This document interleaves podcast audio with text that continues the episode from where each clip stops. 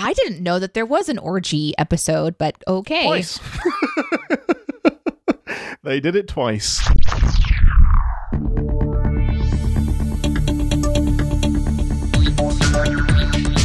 Captain's Pod, Stardate 6113 23.1. Welcome aboard the Starship Enterprise, and thank you for joining us as we take a brief shore leave from the world of CinemaSins to explore the universe of Star Trek. I'm your captain, Ian Whittington, and with me, as always, she. She appears to have somebody hiding behind her. Have you smuggled somebody onto my ship? Every time. This is just the first time you've noticed. Gosh damn it, you've got this like huge trench coat on, Mhm. and there's this unnatural bulge. Come out, come out from under there. I'm Who is sorry. that? You shouldn't talk about my natural bulges. By the way. I, it's I will when they start wiggling. No, I, I did bring a friend today. I brought my buddy from Twitch, Classy Pax. Hello. Hello, welcome aboard. Hi. However, Sorry, I just Ian. got out of a trench coat. I've been in here for a little. Have to let me adjust adjust to the light and temperature. You're so sweaty. You are so sweaty. What is going I on? I just slipped right out of there too. Thank goodness it was leather. I didn't know that he was going to be in a trench coat. I didn't prepare Classy to be in my trench coat. Well, that's what happens in improv. It's just what. Okay, we're going there. Yes, and here we go. Yes, and This is happening. so, who who is this lovely person that you've brought onto my ship? he can talk for himself. I mean, I, I do think that he developed that wall in the trench I coat. I like when other people talk about me and praise me and put me on this pedestal that I have to climb up up. So I'll let Deneé Yeah. just describe who I am instead of me just self gloating. prefer I, think that'd be a better. Okay. Uh, the first time I met Classy Pax, we were pretending to be other people together, and it was a lot of fun. Um, he is a improv Twitch specialist. How is that? Is that pretty good? That's pretty good. Oh, specialist. Yeah. Um, Class. That's what like the CIA call hitmen. like, oh yeah, no, Yeah. no, no, no. They're not. They're not killing people. They're specialists. Yeah, so our interactions were largely in the Wild RP server, which I know we've talked about a little bit on the show with my character Babs, and um, we had a ton of fun together as our characters. And then I've been watching Classy streams. He doesn't just do Wild RP; he does a lot of just variety streaming on Twitch, uh, and it's a lot of fun. He involves like music and sound effects, and has a really fun chat. And one day we were just talking about him joining this podcast and it, i think it was maybe perceived as a joke at first i think but we were serious and so somehow he said yes and now we're talking to classy Everything's a joke until the straight face shows up. Yeah. shit shit I was like, oh wait, Um, this is yeah. real. Oh, okay. I guess we're doing it. Cool. All right. yeah we're Yeah, doing it Here I am. On the back of that, um, Mr. Pax um, has never seen an episode of Star Trek. You've seen, I've heard some. You've been tangentially exposed to it as you kind of have to be in pop culture. Like Star Trek does a great job of exposing itself to everyone at some point. Oh yeah, and I got friends who are die-hard Star Trek advocates and enthusiasts, like gassy Mexican and stuff like that. So I do get every now and then force spoon-fed some of it, but uh, I've never like voluntarily went in like, oh, let's just watch a little bit of that today. Let's see what Data and Picard are up to and how that relationship's going. Hey, you got the names. Well, yeah, I know. I know a lot of the names and the casts. I mean, there's there's a few little here's here's and there's I've seen stuff like that, but uh, yeah, but actually sitting down and investing into the episodical plot and the side story developments that Star Trek does, because they kind of do a nice combination of both of where it's a Mm. episodical, but there's also an ongoing narrative and development with certain characters, like you know, just between the captain and Data, for example, is a great one. That's a long going one. Same with Wesley, you know, kind of more of a Mm, shut up, yeah, Wesley. Shut up, Wesley. There's, there's, there's a lot of stuff like that. so yeah, no, no, I, I I know a little, but I've never, I guess, given it the attention it deserves. Some would say. Mm. That's a good way to put it. yeah i i wanted to i wanted to do also do a little of an experiment for you captain Mm. because we have so many listeners that aren't even watching star trek uh, and they listen to the show and they'll often ask things like if i was to start where would i start etc and um i think that this kind of format that we have is an interesting thing to invite someone who has no experience just to see Mhm. what it's like to jump into Star Trek and then also just chat with specifically you and I. So Classy is a great person to throw into the mix because he can kind of roll with anything. I'm pretty sure. Pretty sure. Pretty sure. I'll sure. do it, so I- you don't have to. yeah. I I want to be super duper clear. I had the mission of picking an episode to introduce, in quotes, Mr. Pax into Star Trek. This is by no means the way to do it. This is the worst episode to start with. This is a terrible idea. anyone that's listening, you should not start with Great. this episode. Great, perfect. Let's light What this candle. Great. Wait, do you know about the candle episode? No, Oh, Oh, the sex Hey. candle? you see, you say it like that, and that's and that actually proves a point about Star Trek. They get they're starting to get into the Simpson stage, the South Park stage. Name a thing, Star Trek did it. Yeah. okay. It's all right. starting to get All right. there. 100%. Well, we'll just let the audience go, uh huh, on Yeah. that one and move Uh-huh. on. There is a candle episode. my we won't be goodness. watching that one again, though. No. So I, I picked an episode. I picked an episode of Lower Decks because for a modern for a modern audience, I think it's one of the it's one of the most accessible in terms of like being fast paced, funny, entertaining, a really good ride. But then it doesn't shy away from like doing a lot of Star Trekky things and a lot of Star Trekky references, but it's not kind of like eye rolly and cheesy like the original series because it knows exactly what it's doing. So that was my logic behind picking Lower Decks. And honestly, this episode, I excretus. Um, anyone who's already watched it knows I'm an absolute masochist for picking this one and will judge me harshly. But I, regardless, you're going to have stuff to talk about after this episode. So I, I think that there's not a better candidate than. than this one. We're not going to be doing any like kind of deep metaphorical talking here. This is going to be what did Ian just make me watch? Great, perfect, wonderful. Thank you. Uh, classy, if you need to get back in my trench coat at any point in time, awkwardly, just go for it. Yeah. Uh, We can just we can just beam out. If, if uh, you you know, like we didn't come up with a safe word before this episode. Maybe we should have. You know, theaters Yep. have like the red curtains. I'll just like go behind them, and then just the trench curtains come in and just kind of shut. Like that's all, folks. Yeah. It is interesting that you said safe word. That's that's very very interesting. Um, So what? before, So wait, I don't gonna come from trench coat, trench coat. Trench coat, trench coat. Before we jump into the episode, what is you briefly mentioned it, but what is your overall view of like of Star Trek based on like what your friends have said? What's what stopped you from getting into it, and your just like kind of general impression? Being of, young and having a short attention span.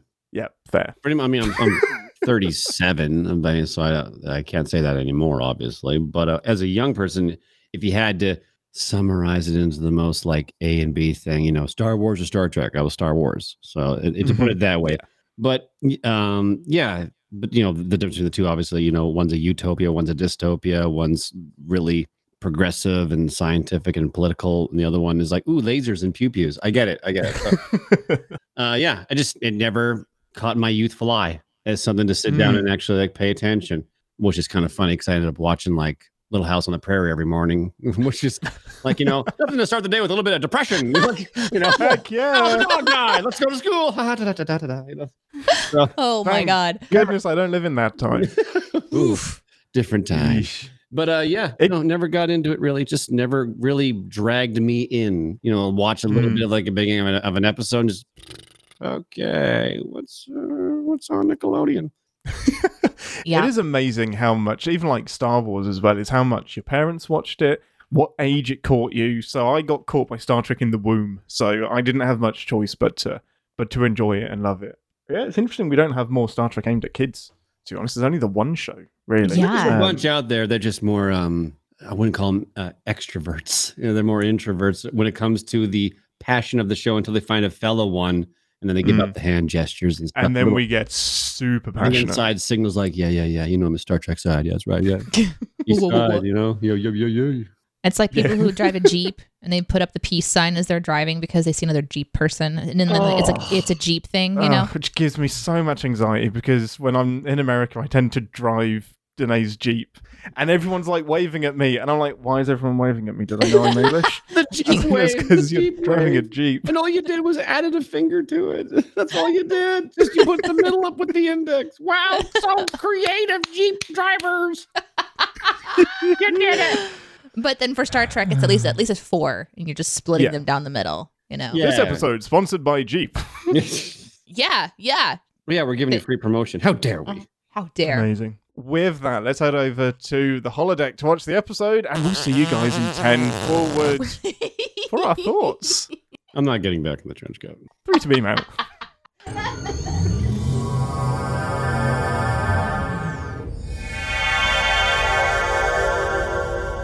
Welcome to 10 Forward, the part of the show where we grab a drink from the replicator and share our immediate thoughts and feelings on the episode that we just watched. with our special guest, Classy Pax. What would you like from the replicator? What did I like? What would you like from the replicator? What beverage can would you like me to anything you grab for you? Anything you like. The perfect poached egg. Oh, as a Oh, drink. fuck. Interesting. Is it, Wow. is it- wait, is it only drinks? Is it only drinks? Wait, you, You got said back was and forth. food. Yeah. Ah, yeah. You said it was do you want? fruit. The perfect poached egg. Okay. The perfect Because it's so many Because like it has to come from a chicken. So is this thing replicating the chicken that makes an egg, and then then That's a great question. I think it has to. To be authentic, I think it has to replicate it's the chicken. terrifying how fast it goes through the cycle to make this. Or did it replicate the egg, which then hatched into a chicken? What's re- Which- what, what replicated first, the chicken or the egg? Uh-huh, the age-old question. Exactly. Yeah, exactly. I am limited. Well, then in that case, I mean, I just have to go like three three percent milk. Three percent. No, I'm, Three just- I'm trying to break the machine. I'm trying to break the machine.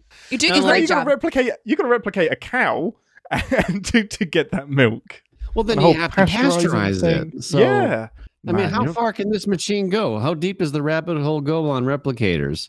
So yeah, I'm gonna be like things that come from an animal, replicate that, go, and then is it gonna end up tasting like like shitty almond milk or something? Like I don't know. Ugh. Ew. Oh no! Like, Where do that almonds come from? That ain't Trees? cow juice. Like, It what's isn't. that? I've had real cow juice before this, but would you ever know? Like, if you lived in the future, would you know what original cow juice tasted like anyway? Probably not. Yeah. I mean, if unless of course they have station cows, which I really doubt they do. So Station cows. No. you would never be- know. You never know. I don't like the idea of cows on a spaceship. I think that's really dangerous. I think I like it. I like I do it. Imagine too. a stampede, I like just like it. the ship over. If it's just Mhm. one, I guess every time they walk, would that be a stampede? Like a real probably- slow one? sci-fi. so they're probably in some type of like you know like a like a large version of a mic stabilizer, just just bungee cord keeping him in the air so the sh- What- ship rocks. It just sits there bounces in the center. The, the cow is always perfectly in exactly Oh, the same coordinates. in its mouth, stuff go in, Oh, man. butters, milk come oh out. Oh my god! You know, I don't like replicators anymore. They're, they're like battery hens. I didn't realize. Oh, Mhm. I do Star have a is a lie. question because in this episode, actually, that we're going to get to here in a moment, it was mentioned that there's restrictions on the replicators for certain people. Mm. Mhm. I've never heard that before. Mhm. So I guess I have like pretty high clearance because I've been getting whatever I want this whole time on the show, right? I've been diverting all of like all of the energy from the nursery. Most of those kids have suffocated because I've been diverting power to the replicator just for you. I hope You're such a dick. I what d- a I'm- you're the one move. making all of these extravagant. I You, the power's coming from somewhere. It's not just infinite. My goodness. Okay, well, I, I don't know how to feel about this one, but I'm going with drinkable pesto, apparently, since you said it had to be a beverage. so just liquid pesto for me today. That's going to need a lot of alcohol to make pesto drinkable. I'm I'm gonna I'm gonna consider it some sort of juice cleanse just to justify it. Some kind of anyway, pesto detox. Pestox. Yeah, yeah. Nice. Pestox. Okay. There's something that should never be combined. Well, this week, as we have said, we are introducing Mr. Pax into the world of Star Trek via the Lower Decks episode I Excretus. Um, so the crew of the Cerritos are exposed to a drill instructor that has been sent to put the crew through its paces, and that certainly happens as the command crew has to experience what life on the lower decks is like, and vice versa for the lower decks with the command crew. But is the drill instructor all that she seems, and will the crew survive in one piece? Immediate thoughts and feelings. I'm gonna have to go straight to Mr. Classy Pax. And as your first full, complete episode of Star Trek, do you hate me? Did you have a good time? What were your immediate thoughts and feelings? I'm confused, uh, but no, but not for the reasons you probably think. I think it's because I recognize a lot of Star Trek in it and Mhm. a lot of play-ons, uh, especially when it comes to I'm going to put in quotations the cliches of Star Trek of Mhm. where they're on Absolutely. the bridge, insert thing, ah, insert techno jarble, and and then they played on that really heavily at the end of the Mhm. episode as well with the with that special instructor that came in. Welcome to Lower Decks. You just summarized the entire show. So the whole show is just kind of just pulling back the curtain and just like let's just have fun with it. Hundred percent. Uh, That's uh, exactly it. Yeah. yeah. Emphasis on the having fun with it. Yeah, so interesting choice. Uh I I would have I would have suspected we would have went deeper into more traditional Star Trek stuff. Mm-hmm. Uh Mhm. because like I mean I think the most That's what a normal jarring person would do. Yeah. The most jarring thing is the lingo. That that's what threw me. I thought I was going to get hear Star Wars lingo, which is much a much more serious tone, I would say, or uh, even argue sophisticated linguistics, if you will. Yeah, they put some and thought they into don't the even Star they Trek don't jargon. even touch it, which was very shocking. Yeah. Very shocking. The lingo is very modern today. Like you know, what up? And I'm like, like, hmm, okay. Sassy. Even- yeah. And I'm like, okay, maybe just the lower tech does that. But no, even the even the people on the bridge do that type of lingo. I'm like, all right, they just pretty more it's a relaxed writing room, I guess. So yeah, it is. And that's kind of why I like Lower Decks as an introduction as well, because I'm Mm. worried that the stuffiness of TNG can make it inaccessible to people that are like, my God, crack a smile. Ah, I see. I see the reasoning. Okay. Yeah. Oh well. Of, on that note, then, yeah. Um, I guess yeah. If I had zero Star Trek uh culture that just comes through you through the social sphere, smack you in the face with memes and just little did you knows, then in that case, yes. But because I know some of that stuff and stuff like that, it was like, hmm. I think I could have went deeper. I think you could have threw me in the deep end and see if I was going to drown. Yeah. Okay, well, next Ooh. time we'll go deeper. Next time I'm going to go so deep, you'll be like, what have you done? I like I never want to do recognize this so many things like the Borg Queen, like literally out of the movies and stuff like Mhm, that. yeah. And Well, it's I awesome 'cause they actually got the voice actor back. To, I Is that her wondered too? about Is that. that her? Actually, it's actually Oh, her. Couldn't get her back for. Voyager, but managed to get her for, for Lower Decks. Yeah, Interesting. that's a Probably really nice because she could record that from the comfort of her own home. Oh, for sure. Yeah, read these lines. That's yeah. Convenient too. Mhm. Get Here's a thousand bucks or whatever. do blah, blah, blah, blah, blah, like, yeah, okay. Mhm. Well, sounds like a, Yeah. sounds like I'll a do good gig. I'll do that. yeah, Ambassador. You've seen a lot of Lower Decks at this point. I You've seen all of season three. You've seen three other episodes from the other seasons. So yeah, for context, I watched the first episode of season one, and then the finale of I think season one Of season And- two. of season two. Yeah. And then we watched all of season three. So I am Mhm. missing almost everything from the beginning and middle section. And Mhm. then here we have this episode that's kind of in the middle to end part of season two.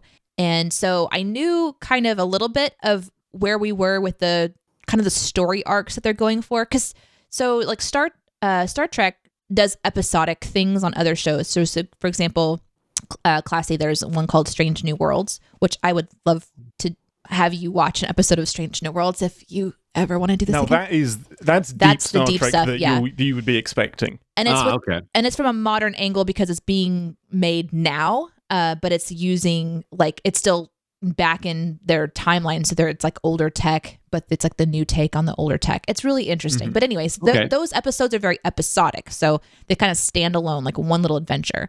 Whereas on uh, lower decks, there seems to be these kind of like themes. So even though they're having little miniature adventures, what drives the show is sort of the arc of their individual stories as these Hmm. characters on the lower decks. They're not like the the main, you know, people in charge.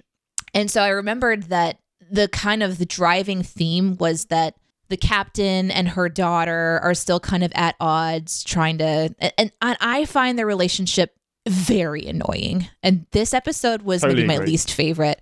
Um I fucking I- I don't know that I hated it, but I was Oh, really? I could have been do I could have been over here doing cross stitch and been more interested at several points. So I was like, God Oh damn it! Oh my goodness, that's interesting. Yeah, but I think it's because I'm familiar with the style and the pacing and the this and the that, and I just Mm. was like, "Where are we going? What are we doing?" But we also got to see a lot of interesting kind of aspects for the characters getting put in leadership. So if you're watching the show, I can see how this episode would be interesting because finally these lower decks people get to be in command and they get to try to do something interesting.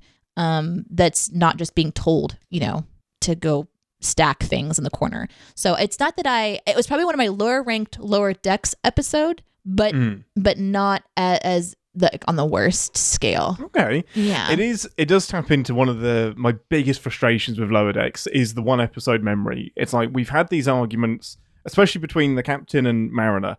Like we've had that argument Oh, yeah. every single episode. I know what you're getting at, already. I've only seen one episode. Is like, okay, so they all get along now, but you can't do that. Otherwise, the show will be boring. Like, you have, yeah, you, it you have it, to go back into that animosity. Otherwise, where's the conflict internally? it does suffer from that a little bit. Um and Next episode, they hate each other again, and then they make up at the end. But what Mm, I liked yeah. about how you picked this episode was I feel like what it did was it kind of went through this like color wheel of possibilities of anything that could happen in Star Trek is all happening in this condensed episode. but you're only getting this rapid fire experience instead of like I think classy what you're talking about like sit, kind of sitting in it and sinking into a little bit.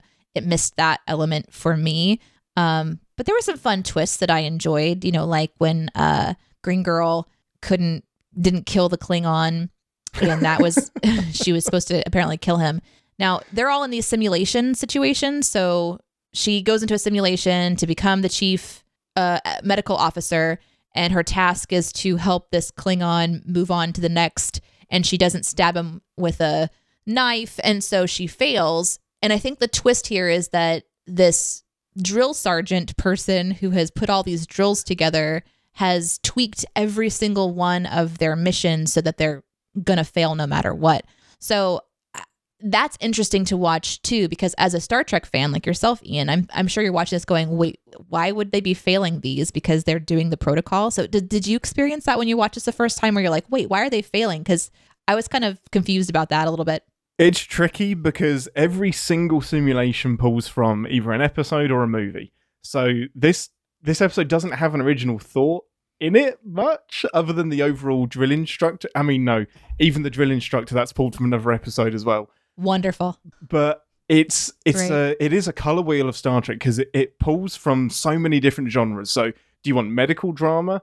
Do you want sci-fi action adventure? Do you want the alternate universe stuff? Do you want just an orgy in because of a, a space virus that's taken the ship? So it's like, hey, pick a pick a genre, and this episode has it, and so does Star Trek. Shotgun format. Yeah. yeah, Yeah, exactly. So it's a, it's a for me it's a it's a pretty good taster episode if you just accept that none of the things it's referring to play out like this.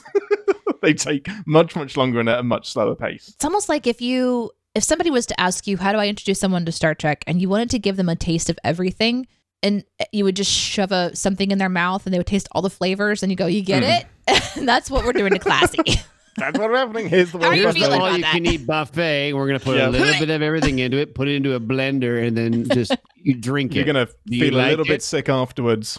I think I like it I don't know My palate's confused. yep, it's totally understandable. Um, it's it's it is a there are 800 episodes to pick from, and it is it's daunting to pick one that is Really? kind of a good little gateway drug into Star Trek.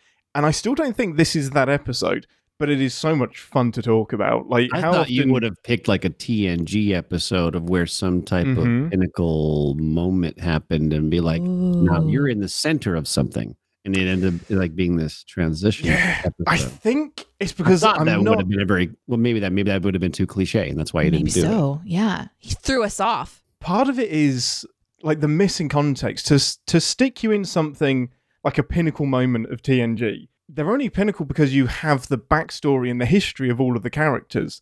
Like it's really really tricky because even TNG that's super episodic still relies on you understanding their relationships and what these characters have been through and everything. So the really impactful episodes are only impactful because you know these people and you've you've kind of lived alongside them. So it's it, it's tricky unless I knew unless I know that somebody's kind of going I'm going to watch a lot of Star Trek. Then it's a lot easier to get into. But if it's just like one episode, then I'm probably going to move on after this. I kind of err What do towards do? having having fun on this one occasion rather than getting super duper duper deep. What was one of your favorite uh, drills, Classy? So there was there was like the Western, there was the Borg, there was the Chief Medical Officer one.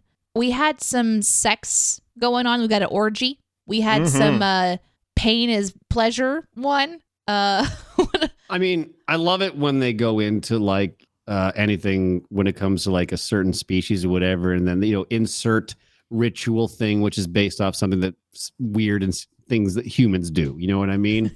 you know, we're from the whatever tribe. We like to put nails in our or nails in our nails because it's a metaphor for. You know, I- yeah, Don't you like- judge us. yeah, this exactly. is our Don't people. do judgment. I, that's why I like I like the dissection or the I guess the uh, humane ending oh, of the the Klingon. Klingon. Yeah. I like that. Mm. I like that a lot because then, then, but then they bring in the comedy twist of like, you know, check his pulse, alive, no, that type of thing. I like that. So that was fun. And the orgy thing was just like, okay, I why not? Because insert Because random animated. disease, and Star Trek has done that more than enough times of where crazy things happen to the entire crew. So why not have an Mhm. orgy? Fuck it, we're here. So let's I didn't know it. that there was an orgy episode, but okay. Twice. Why not?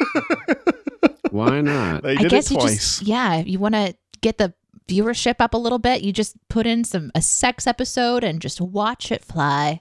yeah, just Mhm. watch it swing around. Um, Ugh. Thank God for that black bar. that could be one of the most infamous images in all of Lower Decks. That is just With his- everywhere. People are like cosplaying it, and it's People are cat cosplaying the no the the the moment in the orgy whenever it was just like this. Boimler is like spread eagle and Spread just eagle has a and black it's the black- censor bar.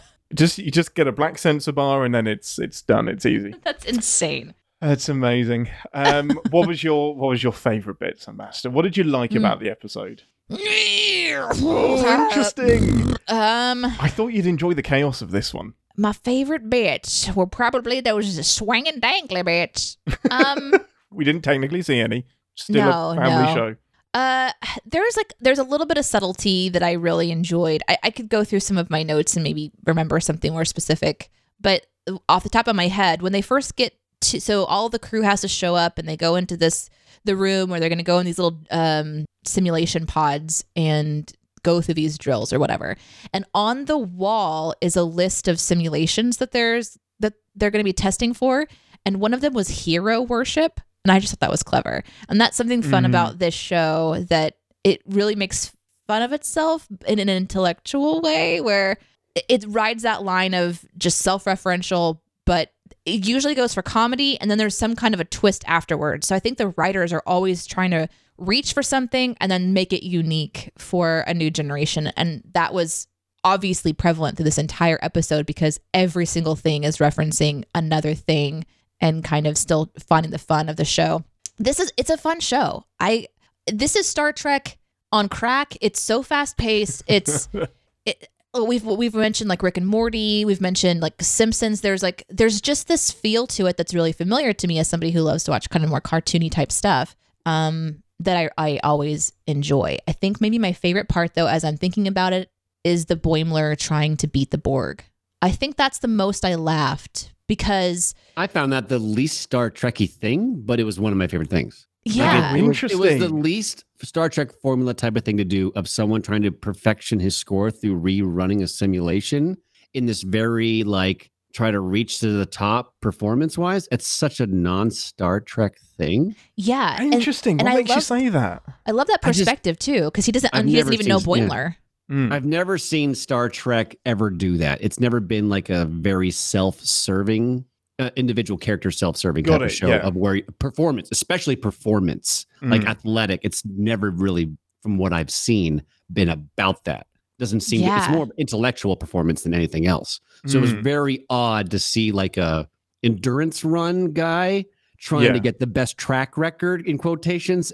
It was that was the most like, hmm, that is from what I know of Star Trek, Mm. not Star Trek, which That's is odd. interesting. Yeah. I think it feeds more into Boimler's and Character. You're not going to that know must this. be a character thing Yeah. because you're inserting me into something mid, right? So I have no idea about this dude. So it's very just, but when it comes to like character builds in that world, they never really venture down that type of, at least that I've No, seen. You're not wrong. Um, Boimler is very, very selfish. He is about getting to command as soon as possible, and at the expense of that, he Oh, so does he's, miss. he's a little, he's a little bit of a, I guess, spread leg butt licker type of guy. Yeah, he's the try hard. He wants to get that 100%. And sometimes I think he forgets who he's trying to impress as well, because it, it Mm. won't matter. Then the task itself becomes the thing that he needs to perfect. But Uh, it- that I- line in the show, "Beat the Queen at Chess" and taught Empathy, that was a good line. I was like, I was like, why not? You know, there's a there's a fun thing where it's like a little montage where he's like go again. And then Yeah, it's like he's taking out again, a mm. couple baby like borg babies. There's like a borg baby he's shelf got which two I w- roped behind it. Like, yeah, and then it starts again and then there's like five babies. So it's not like they went too far on the next little iteration. He just went for a couple more babies. And i just that's the kind of subtle humor that i enjoy where they just kind of kept building it up to where his borg saving routine was more and more complicated to the point where when he was at 94% he beams to another ship and the Yeah. person turns and says how did you? And he's like don't ask questions. Clicks a button the borg ship explodes and he still doesn't get 100% and that was to me the most entertaining. And i think it's because it was the mo it sit it like that's the only part of the plot that like sat for long enough for me to kind of like get Mhm. into it a little bit because everything else was so peppered and fast paced. What's that say about the character? If if that simulation was designed for him to fail and he still perfected it, what does that say? I know. It says that the show is sinful. Is he actually worthy of that type of position then, or I think it says that we're underest that everyone is underestimating what Underestimating Boimler can do. Yeah, like, unless He's the- I mean- but he does have horse blinders, so that's that's an obvious uh, trait that he doesn't have. Obviously, because he's rerunning situation. He definitely exactly has, he doesn't. he probably yeah. wouldn't be able to apply that in the real world. It's like, yeah, he beats the simulation, but you've totally missed the lesson. It's like, yeah. like you may as well jump out of it and reprogram it to win. Like it's it's completely missing At the, the point. end of the day, we didn't learn about each other. You know, like that. He missed that entire point. Yeah. but I do I do love that twist of they they go to her thinking that they've learned the lesson and she's like, No, fuck you. You didn't learn anything. I don't care about your lesson. This is about Yeah, catching you then out. The minute I heard the cackling and stuff like that, ah, we're getting back on track. Cliche There we go. villain. but I thought it was going to be an external thing. All of a sudden, she's going to be Mhm. like, "Turns out I'm whatever alien, and our ship is we're taking over your mind." But it was like, "No, I'm HR, but I'm evil HR." And I'm like, "Oh, all right, okay." Evil HR is a running theme in Star Trek. You ever have somebody visiting from Starfleet or from like the higher ups, they're always the bad guy. They're always either doing something shady or they're there to be in the way. Like we do not like the bu- the bureaucracy in Star Trek is a lesson that I've learned. Well, HR is a weird place. It's, It yeah, is a weird place. tight roping. So yeah. Anyone listening in HR, we love you. Please like and subscribe. I don't. Um, I'm going to completely break the ambassador's brain, and we're just going to keep going as a general discussion because we've touched on so many like good and bads already. We're gonna we're gonna just keep flowing. So if you have anything else that pops into your mind that you liked, don't worry, we'll we'll just keep going. But Okay. what was it that what was it, Mister Pax, that made that kind of put you off with this episode? What were the what were the things you would do differently? Was Well, it you the- can't say episode because it's that's the whole show. I know, so it's Yeah. not like I can compare it to others. Unfortunately, I have to look at a broader brush when it comes to this. But lingo, Mm. I think lingo was the biggest put off. I thought I was in first, like paying attention to what they're saying and how they say it, and it was more just like, "Yo, what up, dog? Hey, all right, homeboy, let's go do this." you know, it, president. It was like, okay, well, this is a lot like other sitcoms and cartoon shows. Okay, all right, cool. Yeah, I think that was the biggest letdown. I, I thought I was about to be like, let's see how stupid you are, and if you can figure out what we're trying to get to. Interesting, because that's exactly what I was trying to avoid. I was trying to avoid people feeling stupid. Here goes me trying to dumb down Star Trek, and people are like, Mm. no, I want it to be smart. Well, I wanna supposed to- feel I thought dumb. this was supposed to be the best entry into Star Trek, not you're stupid. You can't understand what this is about. So Mhm. this is the, the Oh, I misunderstood the mission. intro. Fuck. Ah. Fuck. Is it- Uh, How about this? What what would I would have thought you would have picked for an intro? Yeah. Ooh. Do it. yeah, yeah, yeah. Orville. Oh. I thought you would have done Orville because Orville was one of those Oh, smoke and mirror things. Got it. Because everyone's like, oh, Family Guy guy? Oh, it's going to be, you know, that one time when I was in space, this Borg thing. And then flashback, you know what I mean? Mm-hmm. But then end up being actually a lot like Star Trek, surprisingly. and totally. not as, you know, cliche ish what that guy's known for doing. It actually ended up being like very close to it. I thought you would have picked an Orville thing. No, and and you're right. Orville is a basically a continuation of Star Trek. Like so, Seth MacFarlane pitched a Star Trek show, and they said, "Nope, we don't want it." Took it to another network and changed the name. So it is a it is Star Trek in an Orville skin suit. Um, oh yeah, they so- didn't. It didn't advertise as that though. It did not feel like that. They- No, they, advertised- not they at took- all. They took the smallest chunks in there. They were very close to set stuff, Mhm. very comedic. But then when you watched it, Yeah, they most of it was totally not like mispitched it. All. I thought you would have done that because that to me that feels like a great people like segue to Star Trek of where Oh, like a it's- it's gateway drug. safety blanket of like oh Mm. Seth and I know what he does and then oh well this is different not very Seth but I kind of like it It's a great idea. It's not a bad way to get started at all. No, Yeah. that's a, that's a good I- it's plan. like a bridge. What I love Mm. about this conversation, and Classy, you wouldn't know any of this stuff, is that for the last year of recording the show and doing the show, is the topic of what one to introduce someone to has come up so many times, and ev- no one has the same answer. Mhm. And so to make Ian do it, is delightful because because listeners get to decide yeah i guess you know if i start with this one this could be the reaction or if i start with an, another you know type of one this would be the reaction i would have like if, if it was up to me i would probably have said what characters do you know and then maybe given like gone into one where you recognize a character Too But- comfortable. but I like the idea of throwing you a total curveball because, you know, this does something completely Mm. I I didn't expect it, you know, either because I was like, what are what are we going to be seeing in this episode? So imagine my surprise when one of the very first things is, you know, like orgies and stuff. I was like, Ian, what are we doing here? Sex and orgies, let's go.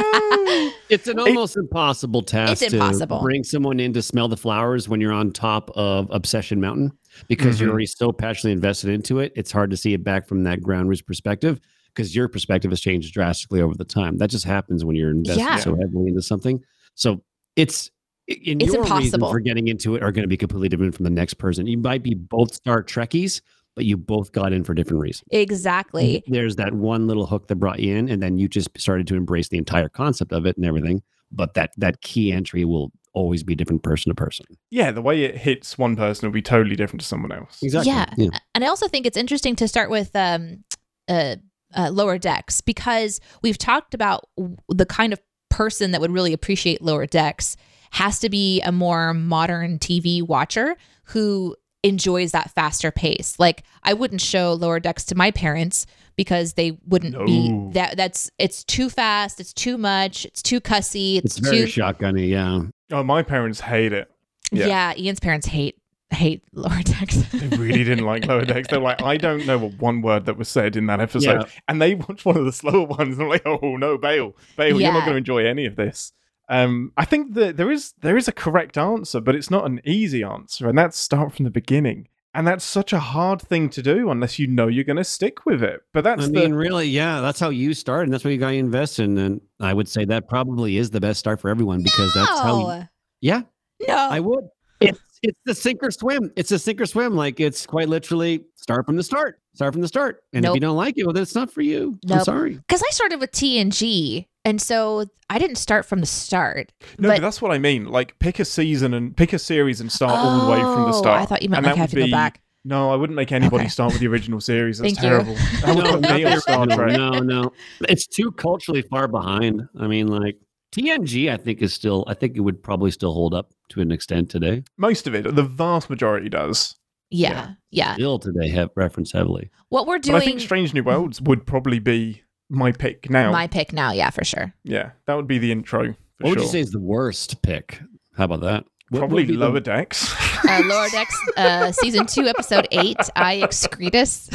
yeah, that's probably going to Yeah, be. how about instead of worst, maybe episode worst. Uh, out of all the Star Trek universes, like Ooh. TNG, Man. Generations, Deep Um, Space Nine, uh, I think Deep Space Nine. basically corner gas in space. But uh, what was the other one? I think There's Deep a Space few of them.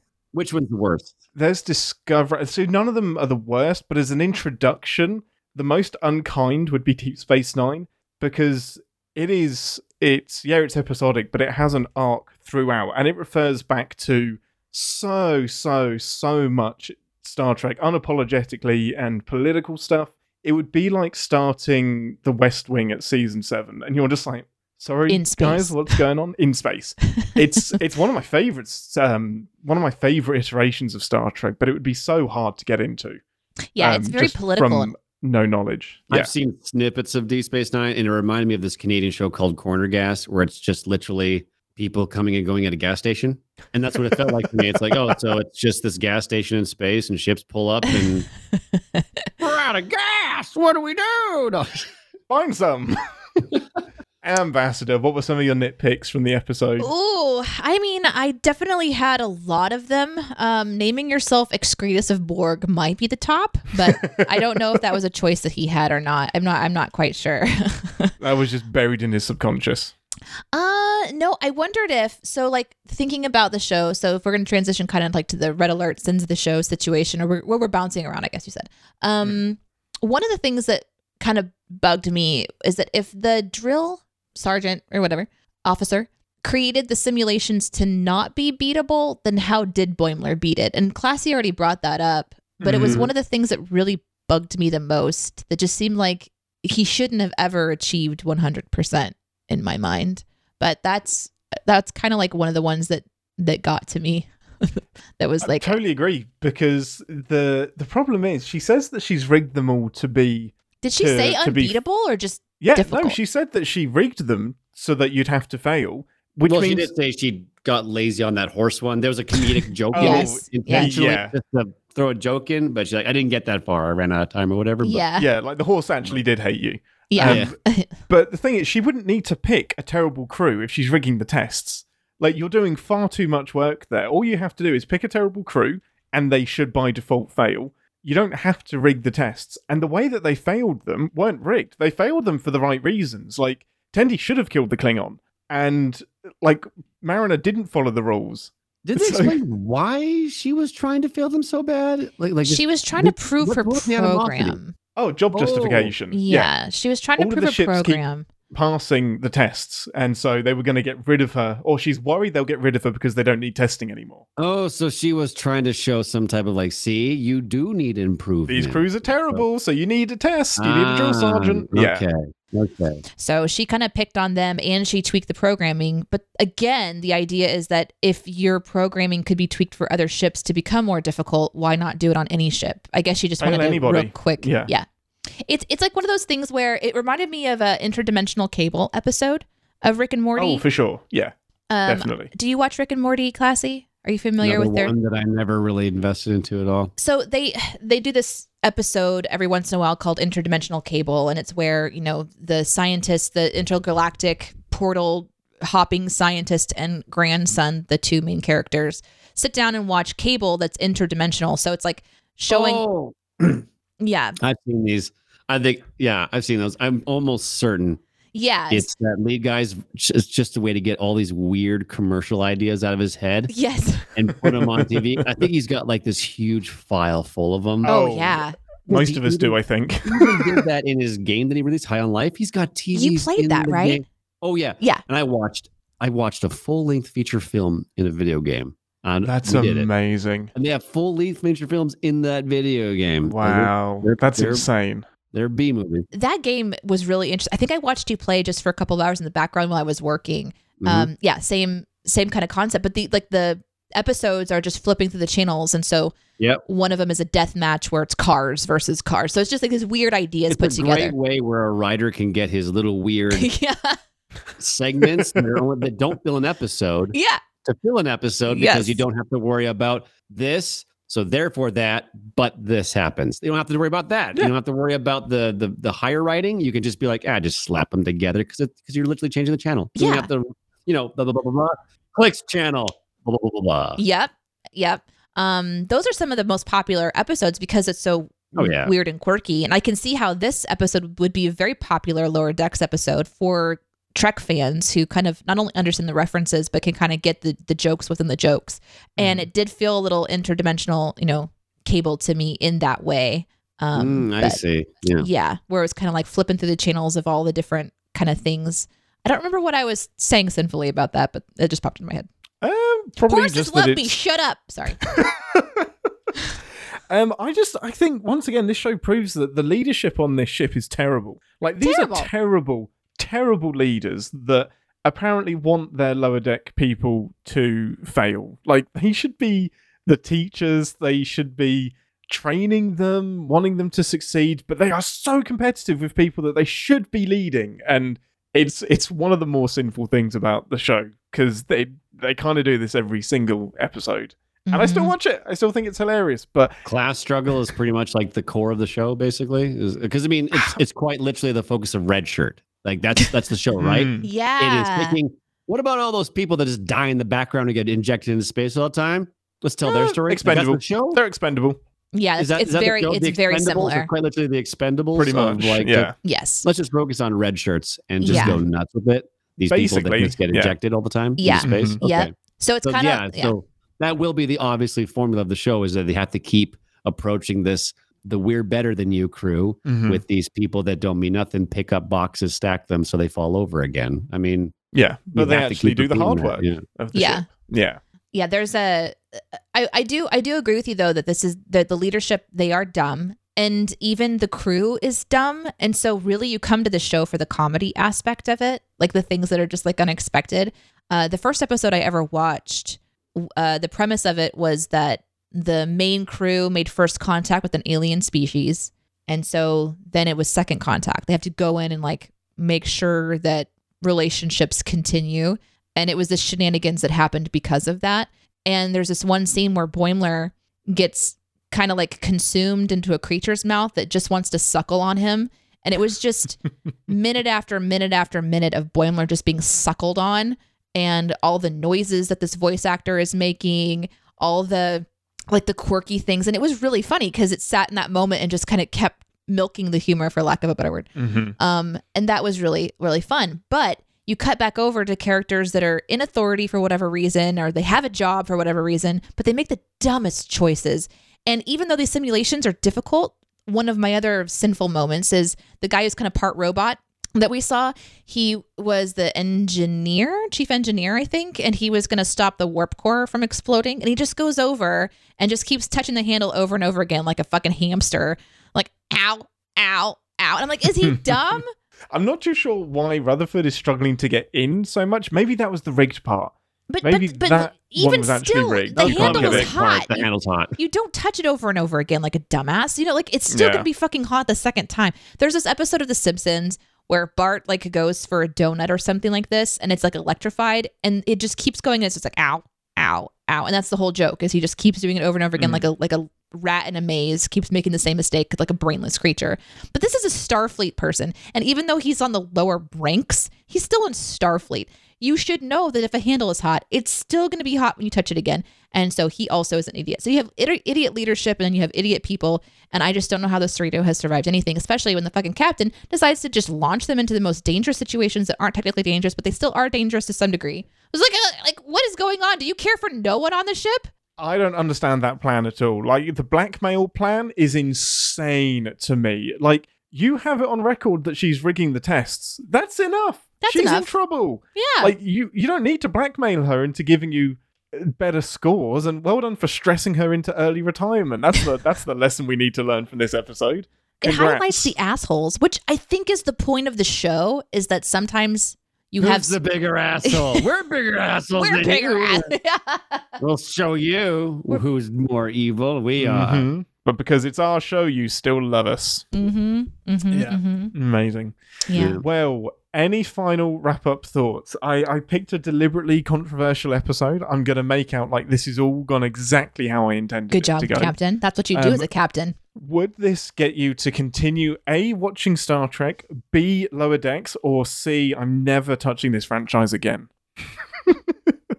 It would make me want to see more Star Trek. Definitely not this show. It's not for me. I'm not much for Mm. modern TV in in that vein because it reminded me. Uh, I, I, I I touched on at the beginning that other animated space show. It's very Mm. similar to that. I yeah, forgot so the name of that Solar, show. Solar Opposites? Solar opposites. That's a that is one That's that he the came other out Mike with. McMahan show. Yeah, that's his show as well. That's where the the aliens land on Earth, I think, and Yeah, I are think kind so. of like third rock from the sun, figuring shit out. Yeah, the other one I'm of, thinking yeah. of kind of kind of reminds me of that like Kif character and uh, Oh, the guy um, from Futurama. It kind of reminds me of those characters. Inner actually. Space? Zapp Brannigan, but Inner Space might be the other one. Did I just make that's up the a one show? I'm thinking of. I think yeah, Inner Space or whatever it's called. Okay, I'll look it up. something, like, that. I, that. can't remember, I can't remember the title. I'm, I'm pretty sure I get, I'm getting it wrong, but it reminded me of that, and Yeah. it just felt I don't know. It, it felt parody-ish, but without the panache uh, panache that Star Trek usually puts into stuff. And, I, and then it makes me question: like, do they where where is their focal point when it comes to Star Trek? Of where how much are they having fun with or making fun of? Where do they draw this line? Mm. And are they still paying really good homage to Star Trek, or are they just let's let's keep on bringing stuff in and beating it with a hammer and you know, haha, look at this? Or do they play more into maybe some of like what the community and the passionate people have done? So how do they how how deep how do they go deep diving? So would be a good example of this? Like I guess I'll have to give you a Star Wars example, just because I, I know it more, I guess, of where the community makes lore, crazy amounts of lore, like they Oh, talk about yeah. Darth Vader's suit and what each button on his suit does. When in reality, it was just George Lucas. I just put some red and blue fucking lights on there. make it shiny, call it a fucking day. But you know, the, the the the you know the fan base have made it so much deeper.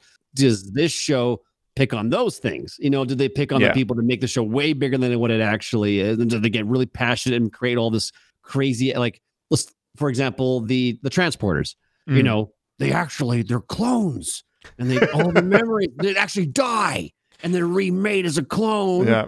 and it's that technology. Do they have fun with that? You know, Yeah, and they like, totally oh, do. This is the murder machine that makes us move move around. They've they've definitely made the transporter is actually just cloning people joke. Um, Oh, and they have. Oh, yeah, okay. and in season three, the one that we just watched, the last episode, they named one of the ships after somebody in the community that has done loads of work with like technical documents and like schematics and stuff. Oh, Very nice. And That's very nice. I think one of the coolest ones that somebody, one of the fans designed a ship and it appeared in lower decks before it's appeared anywhere else.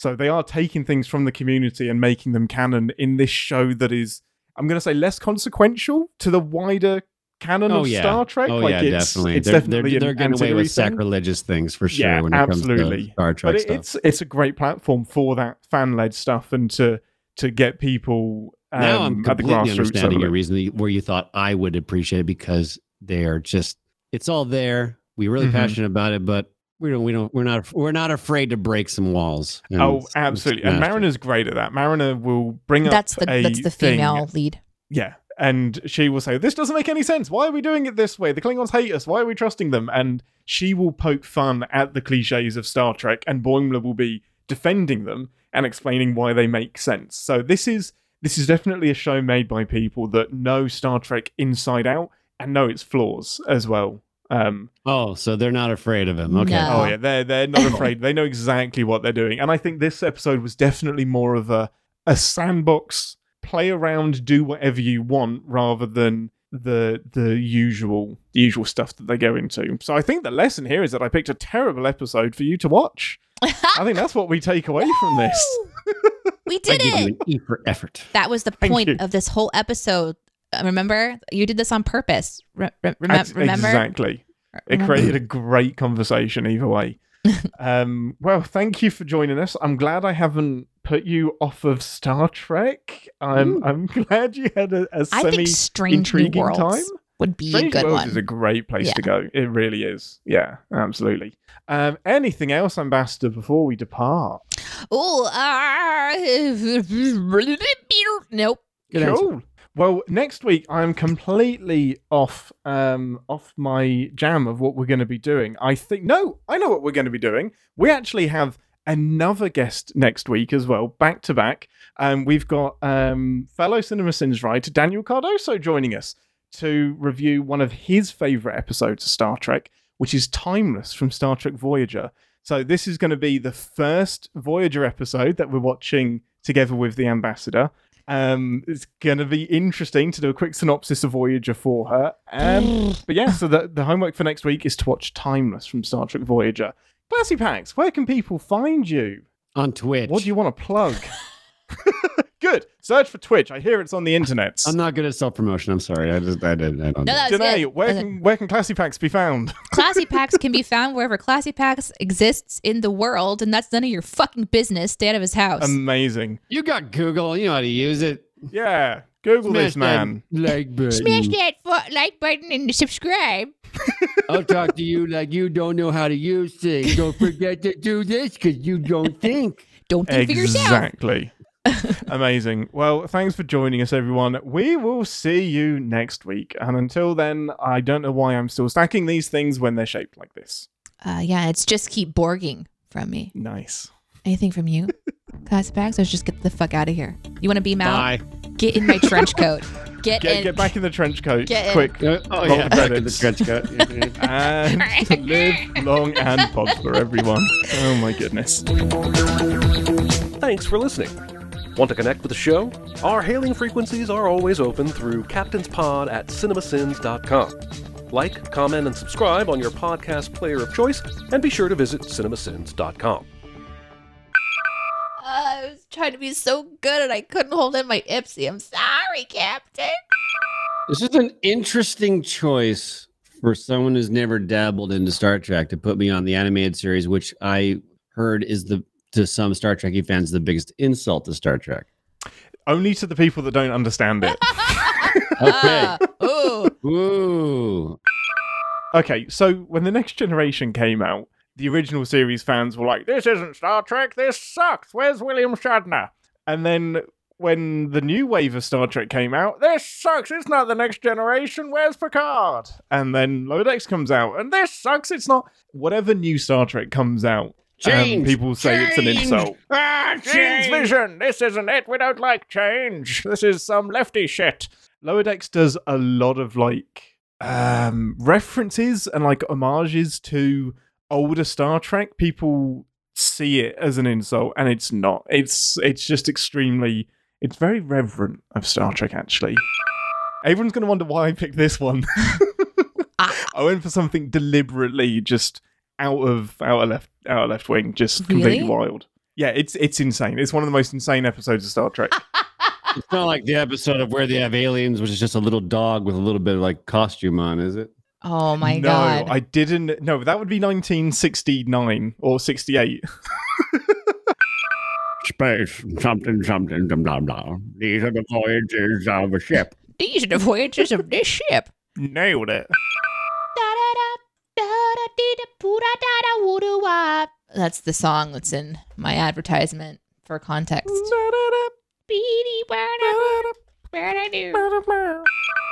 Back in the 60s, they didn't even keep episodes. Like most of the first run of Doctor Who just got re-recorded over because they were like, it's no, there's no VHS, there's no DVD players, there's no home You release don't for go this in stuff. thinking you're making history either. You know what I Exactly. mean? And Just then all of a sudden, like, holy shit, we're like the reset it. longest running sci-fi show. Maybe we should keep this stuff. Yep, and most of season three and four, they just they have it. It doesn't exist anywhere because they just recorded over it. So the only people who have it are the ones who recorded on their TV when it was live on the TV.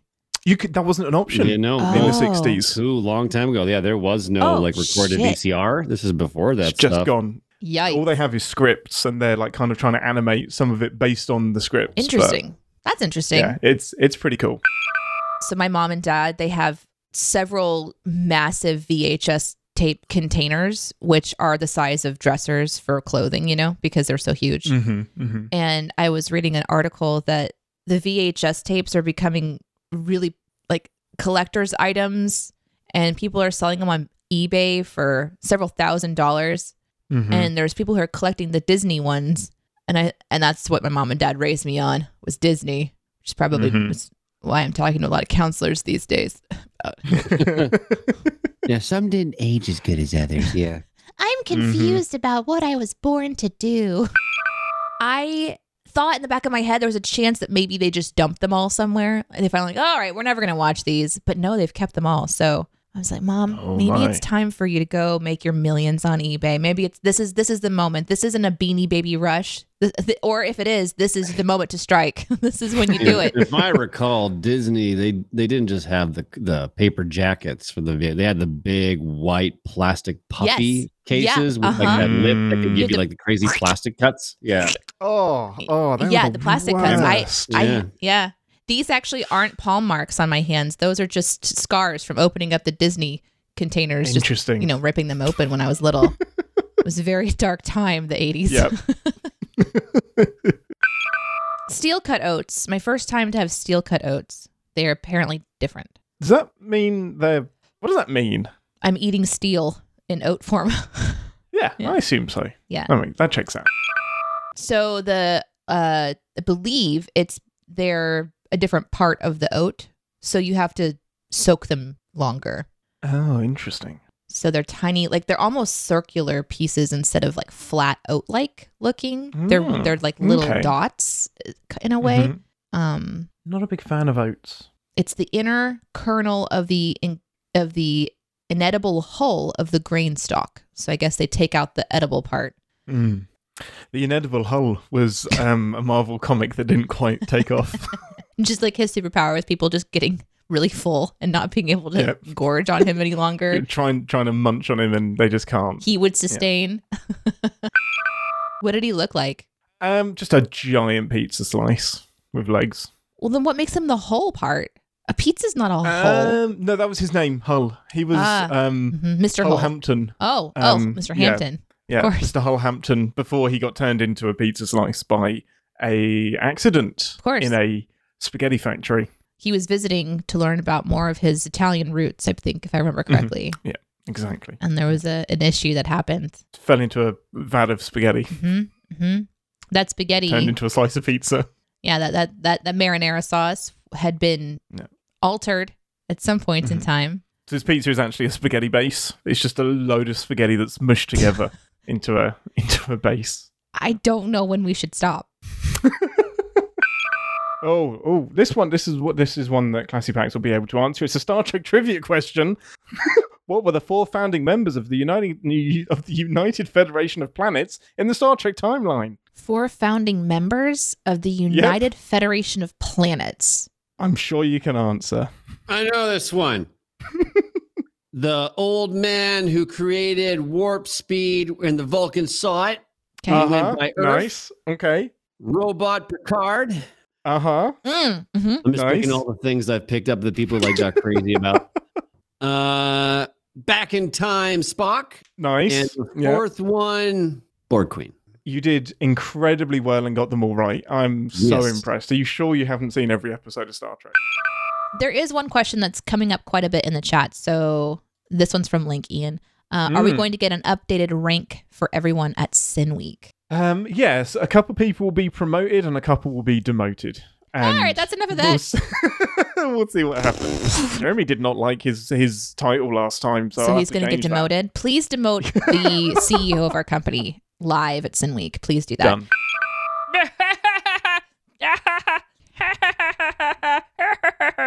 TV has to end with the happy.